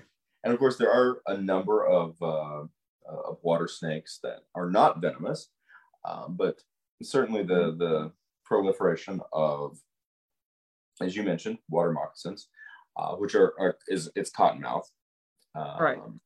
Uh, Agkistrodon, and they are they are venomous. Uh, they are notably uh, potent in terms of their mm-hmm. venom, and in many cases they are mm, shy. Um, but I'm going to get in trouble with the, the the herpetology department here. In some cases, they are not shy uh, particularly if they are defending their young. Very true. I mean, and and and that's I mean that's that's fair. That's natural instinct for most species. It is. It's it's perfectly understandable. Um, just not something you want to have happen when you're swimming in the lake. Exactly. and and in terms of creepy things in the water, uh, there there was a uh, hmm, particular bit of Scottish folklore that I wanted to talk about briefly, and that is sure. the Blue Men of the Minch. Yes. Um, it's page 27 of our notes. The supernatural, this is uh, from lentech.com backslash watermythology.html. Um, but they're, they're sea creatures uh, living in the underwater caves in the Minch, which is strait between Lewis, Long Island, and the Shiant Islands near Scotland now th- there was something really interesting. The blue men look like humans, but with blue skin. Mm-hmm. They they they have a siren-like quality, uh, infamous for swimming alongside passing ships, and attempting to wreck them by conjuring storms. So there's a conjure aspect, um, possibly an ancient deity aspect to that, um, possibly a connection with Manannán mac Lir. Uh, they're they lure sailors into the water. There's our siren-like aspect. Now, here's the one that really gets me. If the captain wanted, quote, if the captain wanted to save a ship, he had to finish their rhymes and solve their riddles and always make sure he got the last word. How is this mm. not like the Welsh Mari Lwyd? Very much so. I mean, again, I, I mean, know. it, you know, it, to me, it, it, it, it, uh, it says that there that both of both of those myths come from an older tradition tradition that's been lost to time. Yes. And although I also thought it was um, um, interesting, of, of, course, they are, uh, and, and several of the Celtic water um, entities are are basically likened to the concept of mermen. Um, yeah. But this one also some uh, equate them with fallen angels. Yes. yes. And I'm not sure why. I'm not not sure why per se, but right. There is a really, and I'm, I'm going to reference W.B. Yeats. There is a really interesting bit of lore about the Fae, and something that you do begin to see with. I'll reference Irish mythology specifically because I'm talking about Yeats. Uh, something that we do see with Irish mythology really beginning in the eighth, ninth century with the, the monastic scribes mm-hmm. is that the mythological cosmology of Ireland suddenly becomes uh, a, uh, a point of contention because they're attempting to fit it into the Christian cosmology, right, uh, of uh, of Catholicism. And so there was the big question how did the Fae fit? And there was a conflation of the Fae with the angelic host. But then they added something. I, I don't think that this specifically is in connection with the Blue Men, but there is the potential of some contextual crossover. And the idea was that when the war took place, the heavenly war took place, and Satan and his angels rebelled against God, and there was the the, the great um, separation, and uh, Lucifer and the angels fell from heaven. Mm-hmm. There, and this is not unlike the war in Missouri, um, that there was a a band of angels who said, That's nice. We just don't want to pick sides. Yeah. We're not going to fight on either one. And that that God threw them out of heaven, but that they weren't evil exactly. Mm-hmm. And so he basically he cast them into to earth mm-hmm. uh, to exist within their own space on earth and they become the fae they become the the Tuatha Dé Danann, and uh, of course the mm, cosmological or the mm, religious mm, origins of the Tuatha Dé Danann vastly different because there was no right. um, Catholic superstructure in which to place them during that time. Right. but it is interesting and it's it's fascinating in the sense because that does speak to aspects of the Seelie court, of the mm-hmm. High Fae, uh, these magical, powerful, capricious, but not evil beings that appear right. in many forms and are associated with the elements, in some cases, many cases associated with water, in many cases associated with the, the underworld that is not hell. That's a very important distinction in Celtic uh, lore. Right. And it also uh, associated with great beauty, associated with melancholy and the lament, the idea that they're lamenting heaven, um, but they're not demons. It's very, very fascinating. And it really ties into an, an interesting aspect of much of Celtic lore, which does also speak to some of our legends and lore here in the Ozarks, that they are quite capricious. They like to play tricks. Um, mm-hmm. And sometimes those tricks can be deadly. Very true. And maybe a little, you know, more little literal representation can with the Ozarks connection are the Blue Men of Blowing Cave. I think that's an interesting, an interesting crossover. I really, really do. I mean, it's not it's not a body of water, but it's a, a cave. It's that boundary space. Mm-hmm. Um, and it for those that aren't familiar, the the lore goes that you know early 1900s, I believe, that people exploring Blowing Cave in nor- northern Arkansas um, encountered men with blue skin. Yes. yes. And it seems to have the supposition that maybe they, they weren't quite typical men per se. Right. But vastly different. We're, we're very different than the uh, the blue man in lumber country right here, yeah. who was described essentially as a as a as a bigfoot as bigfoot with with uh, black fur with a, blue hint in sunlight. But yeah the the blue men in the in the blowing cave are supposed to be you know blue skinned men. Yes. What appear to be men. Um, uh, and then when you follow them, that they they couldn't find where they had receded to in the cave, as if they had disappeared, um, which gives almost a a fey or some sort of supernatural connotation um, in, in the in the telling of it.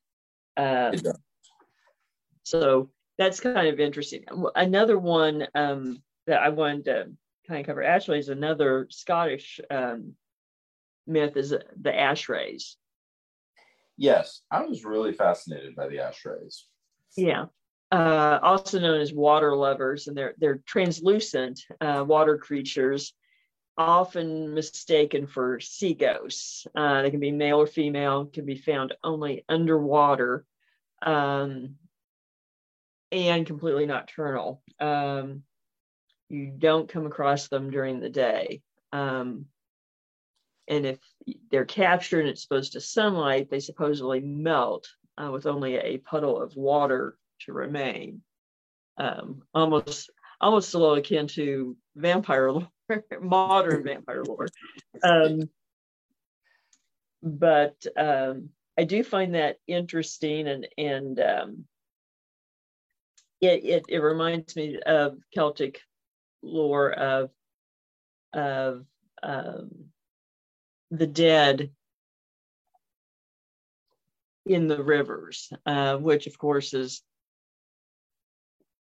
part of the inspiration for Tolkien in in the Lord of the Rings. Um, that as well as his experience in World War One, but. Mm. And and you're specifically, I'm assuming you're you're referencing the dead marshes. Yes. Yes. Uh, but so but it's, and and you know with with the ashrays there there's aspects that uh, on a purely physiological standpoint um, jellyfish mm-hmm. you know seeing jellyfish seeing jellyfish remains on the beach um, those types of things but on, on, a, on a more metaphysical level, there's something really evocative there's something really powerful and, and something very consistent albeit mm, frustrating in terms of analysis which is the Fae refuse analysis. Right. Uh, refuse to be defined basically. Yes. And so, oh, we, you know, so I think it's not unrealistic to say that individuals experienced something that, as we spoke before, hmm was something that within the within the state of space, they knew that they were experiencing the other. They were experiencing something else. They might not be able to define it. They know they were seeing something, but more than just seeing, they knew they were truly experiencing something that mm, they had passed through the looking glass, so to speak. They had had gone in some way briefly beyond, but also that if you and th- this is not dissimilar to uh, to leprechaun gold. Uh, that you finally get it. You you capture it. And the, there's something very powerful in terms of metaphysical lesson with this. You capture it. You own it. You you uh, you know you you experience authority over it. And there's a dimensional shift and it's gone and Yeah. the, the only thing that you're left with is the knowledge that it happened but no capacity to take it home and prove to your neighbors uh, that it had occurred. which, which of course is a bit of the quandary with everything in the paranormal um, It is. you know um, th- these th- these kind of myths and, and creatures also um, make me think you know in the ozarks there there's a a preoccupation in, in the lore of river creatures river monsters um, um, almost out proportion to the bodies of water, if that makes sense. There, um, It does. It we have a proliferation of of river uh, monster lore that doesn't seem to fit, and I think it kind of goes back to this tradition.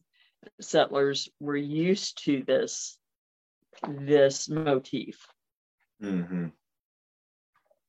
Yeah, I, and I think that I think that's fair. And again, you're you're you're dealing with lore that speaks on a variety of levels. And Mhm. you know, you you look at the Grindylow lore, which I can say Grindylow, and people who know Harry Potter obviously know what I'm talking about.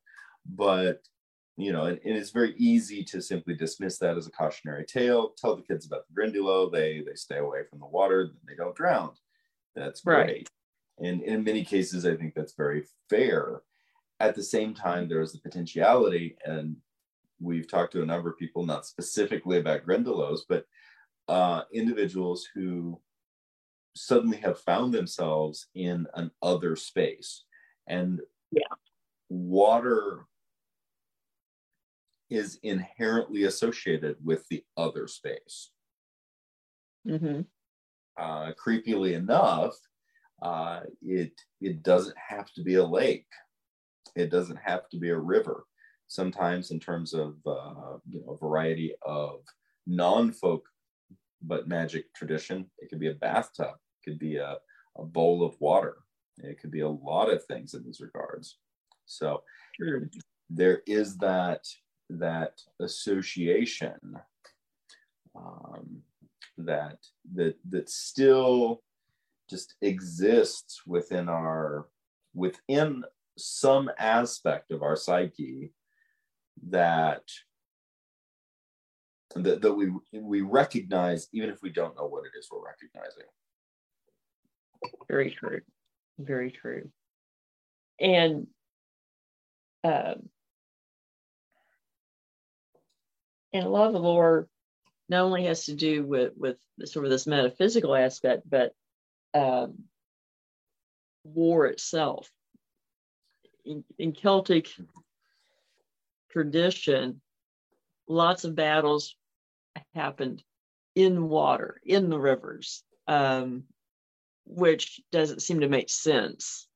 Um, but again, thinking, speaking more metaphorically for the space, um, and then I have to bring this up because it's one of your favorite um, sayings is that um, uh, part of that is where the idea of the cult of the severed head comes from is often after battle the, the heads of the enemy were taken to a spring. Yes. They tend to be preserved um, not only as a show of triumph but as veneration. Right. Um, and in fact um, severed heads were often um, in Celtic tradition put on display as decor. Yes, uh, sometimes used as pillows. Yeah, that, that goes just a little further than than even I'm comfortable with, even with my Celtic background. But you know, that's just me. Um, can't, can't imagine it would, it would have been terribly comfortable. Um, or, or, or, or smelled well. I granted no. whatever preserving oils, but um, and this you know probably seems very barbaric to people, but the concept went forward a lot further that um, people may be familiar with um, that during medieval times and even more modern times um, notorious outlaws and pirates. They would have their head put on a pike, particularly on London Bridge. Yes. Um, and um, although that was done as an example of don't do this or this is what happens to you, the idea of doing that really comes from that tradition. It does. it does. And and even in in just the aspect that uh, the display of a severed head being social, mm, societally acceptable, mm-hmm. even as late as the 1860s in the Ozarks. Yes. And uh, we're uh, we're looking at you, Mr. Bolin. Um, Bolin and, and and you know bushwhacker at a villa. Mm-hmm. Um, and uh, and also just the the uh, the, the, practices of, of the Osage um, in battle and also during the Civil War, um, yes. um, as well as other you know um, other participants. Uh, uh, Mr. Christian, who's buried in the, the Newtonia Civil War uh, uh, cemetery. Um, mm-hmm. It's what uh, an element of this, and we, we seem to see this with the Roman chroniclers in regards to the Celts, that ritualistic decapitation was viewed with horror by the chroniclers simply because it was being practiced by the barbaric Celts, and I put the barbaric Celts in quotes, even though decapitation was not remotely unknown by the Romans. No.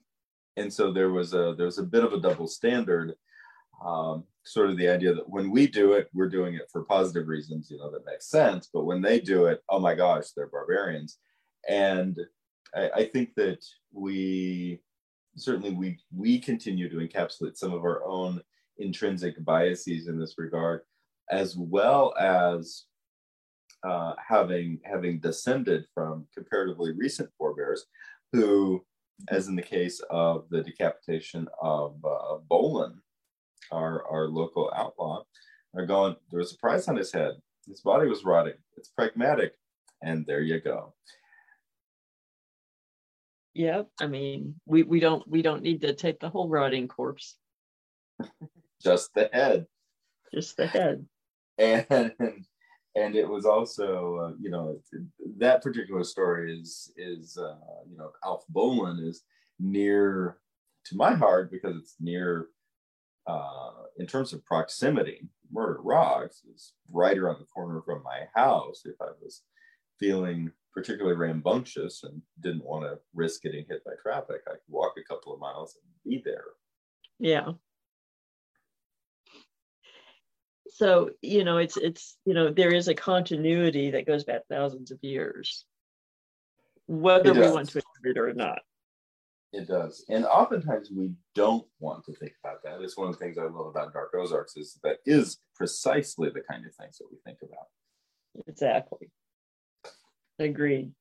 And, you know, um, death itself um, took on a, a, a very sort of, no pun intended, yeah, the pun is intended, larger than life, um, con, you know, place in Celtic mythology, uh, including, you know, you know, um, death goddesses or, or death almost be, being personified as a god. Yes, there's there's a surprising amount of personification of death via Celtic deities. Uh, mm-hmm. the, the, the Morrigan is probably the most visceral and well known a, uh, a triad, female triad of death goddess, mm-hmm. with uh, mm, again is is reasonably reasonably well known and th- there is an aspect that is hmm, i'm going to get in trouble here in terms of my technicality but to a certain aspect there's there is a mother maiden crone quality to the triad goddesses yes no i, I think i think that I, I i i think there is um um, whether it's overt or alluded to. And you know the the Morrigu. Uh, I really, I, first of all, I can't help but think that uh, on some level, Queen Boudicca was invoking the Morrigu um, at, at, various points in her brief career of vengeance against Rome particularly when she was burning down London. Um, but there is something mm, deeply evocative about this. Um, you know, historian Peter Beresford Ellis in the Dictionary of Irish Mythology, published in 1987, says that the Morrigan was, quote, the major goddess of war, of death, and slaughter, embodying all that was perverse and horrible among the supernatural powers. That is evocative to say the least. It is, and it's you know not mincing words, um, and not not putting a you know rose-colored explanation on things. Um,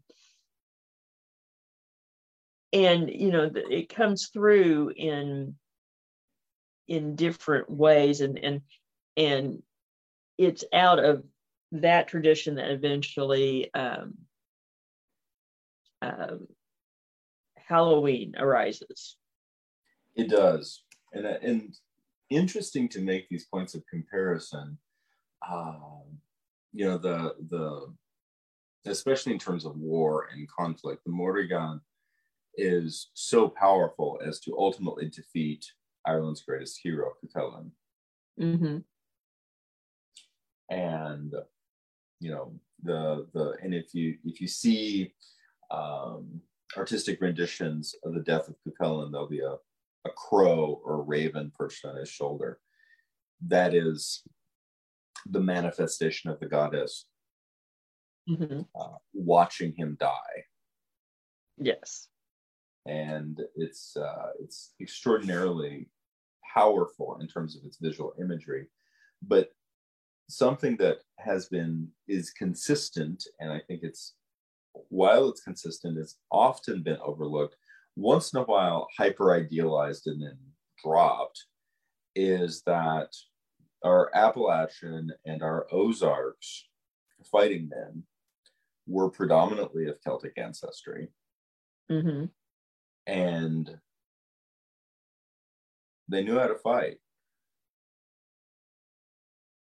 They were good at it. They were very good at it. And uh, when you then handed them, uh, you know, weapons of proficiency, which interestingly enough, and I was actually made aware of this through some of the research for tonight's episode, that uh, weapon proficient weapons of war have been a hallmark of Celtic culture mm-hmm. since time immemorial.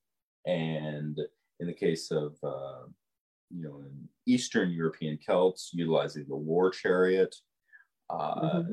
to the fact that uh, Celts in the 500 BC era, uh, the approximately Latin culture, were master weaponsmiths, mm-hmm. uh, who in many cases were actually selling weapons to Rome, to the Romans. yeah. uh, ironic. Um, to our American mountain men with their Kentucky long rifles and their sniper skills. That plus um, something that you know some may not be aware of, but you know the Celts were basically um, horsemen, expert horsemen, um, and very early had probably the best, you know, were the best cavalry in the world, you know, by about 300 BC.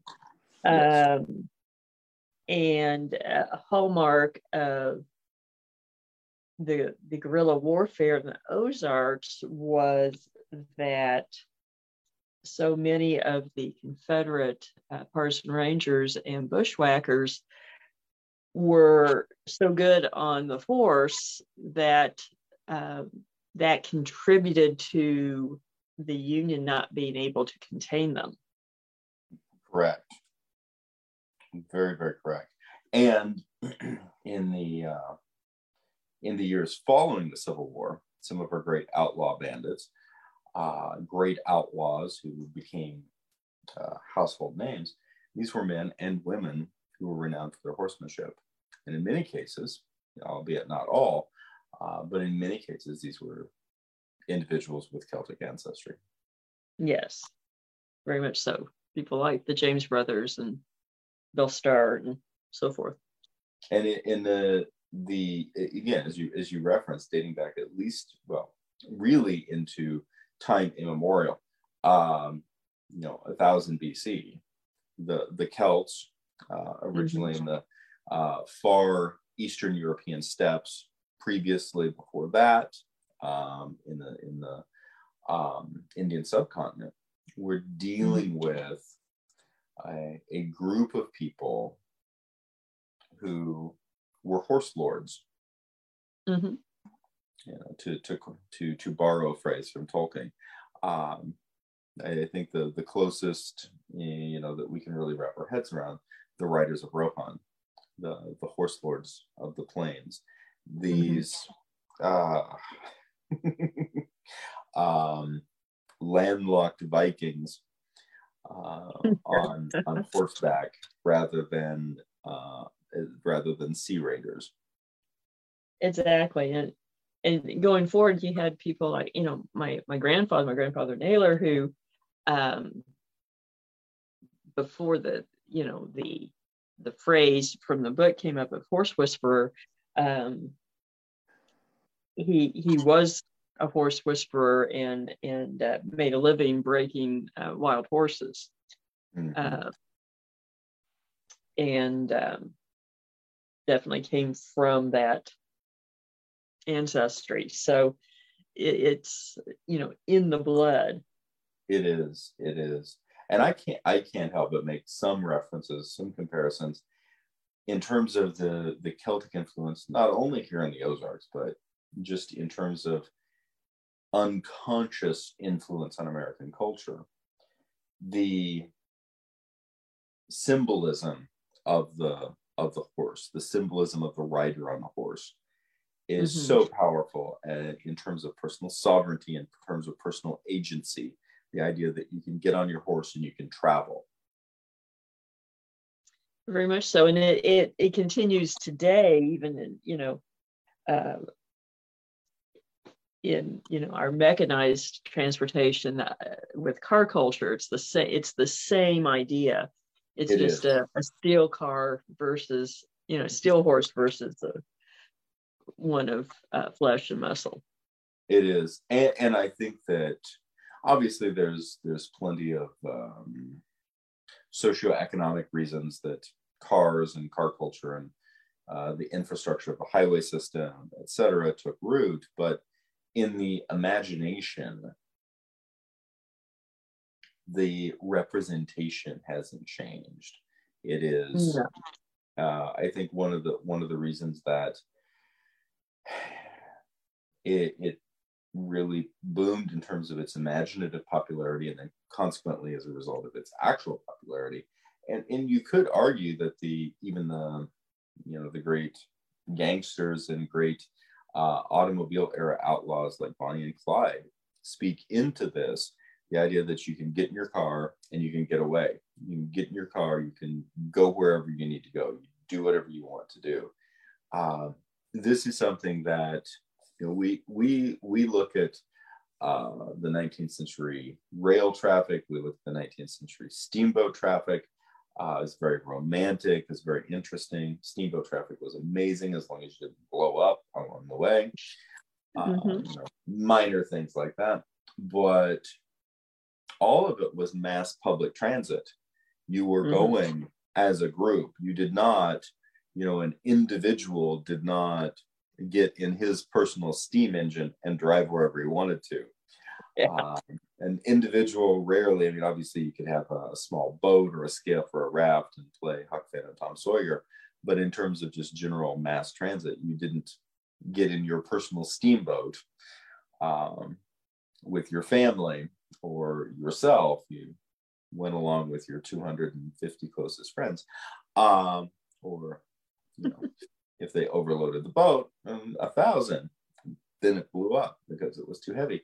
But the, this idea of personal agency, of personal autonomy, encapsulated into this greater era. It's, it's very interesting. It really is.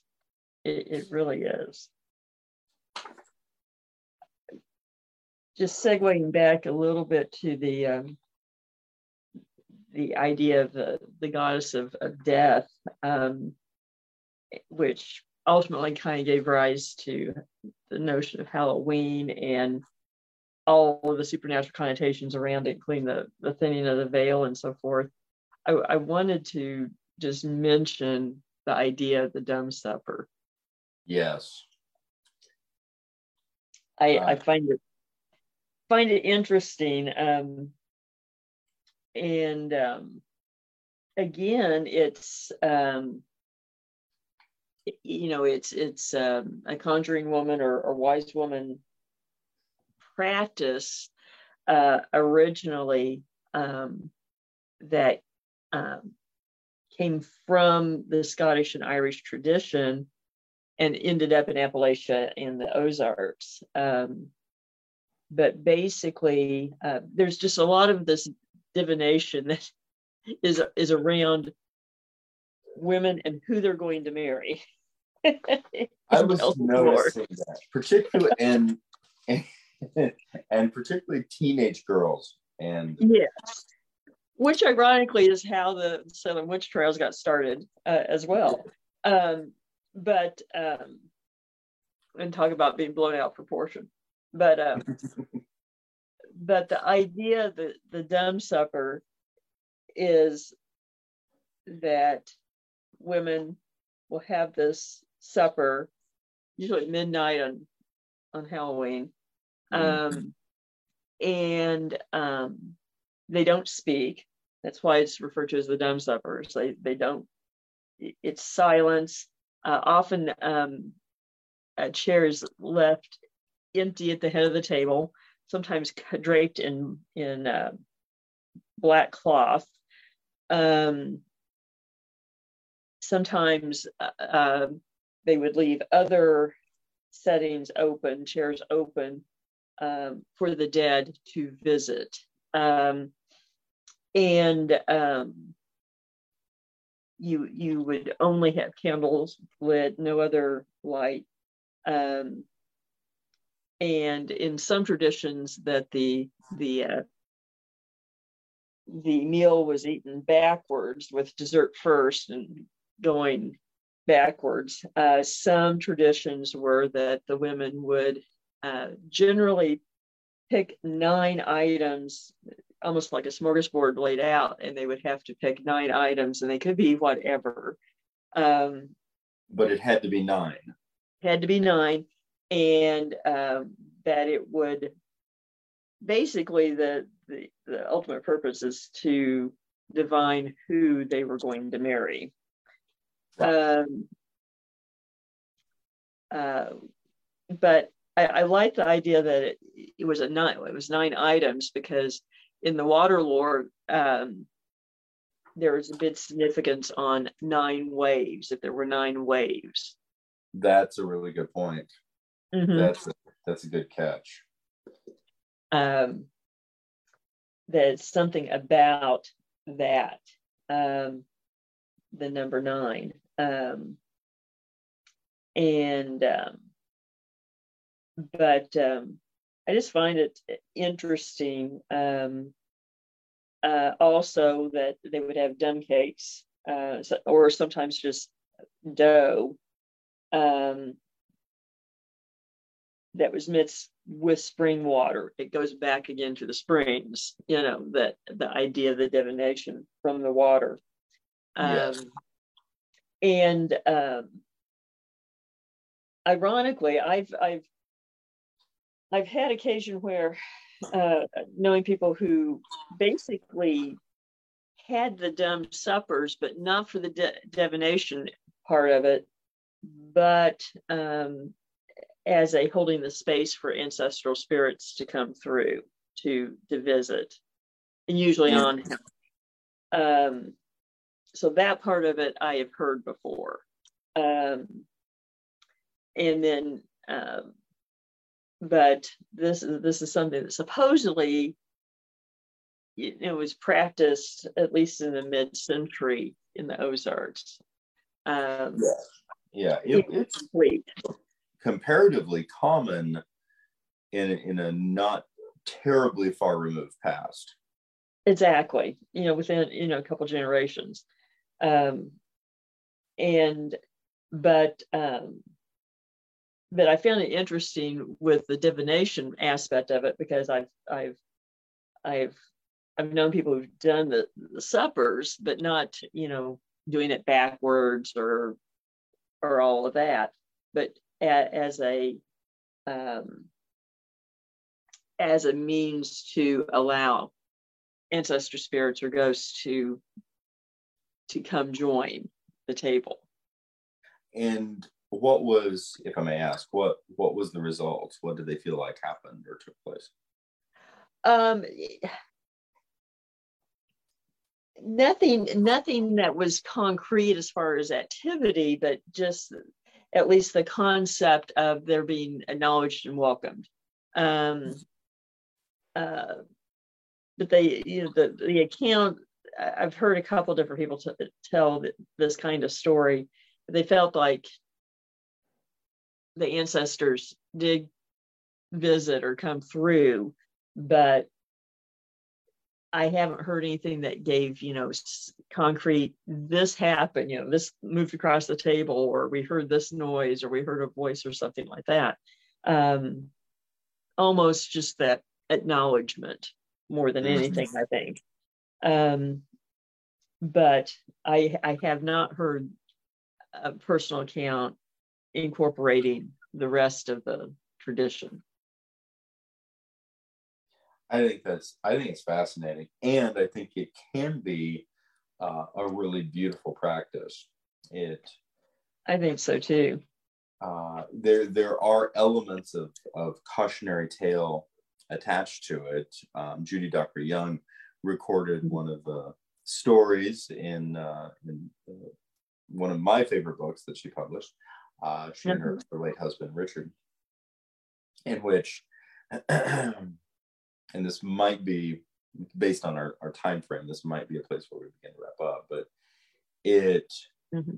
the the the story of the dumb supper, the dumb supper, the uh, uh, the girls uh, do everything perfectly and they they conclude uh, suddenly there's a gust of wind uh, the appropriate flash of lightning uh, the, the, the the candles blow out they're pitched in darkness and for a split second there is a figure of a man uh, at the table.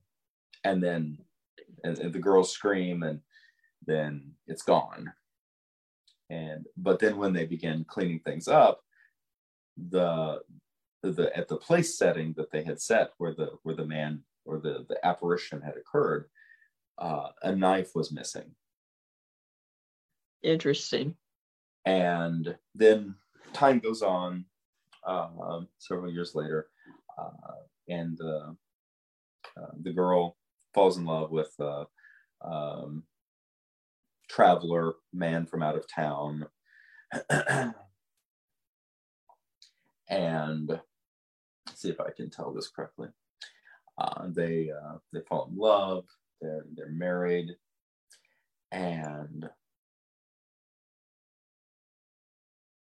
on the the I, evocatively enough on the night of their wedding, um, you know, after their wedding night, they're unpacking, and uh, she unpacks her her her dowry essentially and has the uh, um, the silverware with the missing with, with the space with the missing knife, mm-hmm. and her her recently minted husband um, suddenly turns white, walks to his his uh, valise, opens it up, pulls the knife out,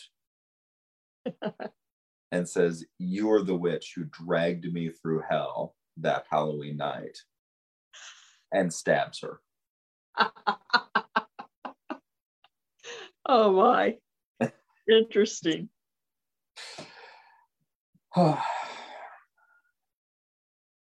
Be careful what what you uh, what you divine. yes. and... That may, that may be a good place to end. we have so much more to talk about this subject. We may make it two episodes before the before the season is over. That's that's very true. We we certainly we certainly could.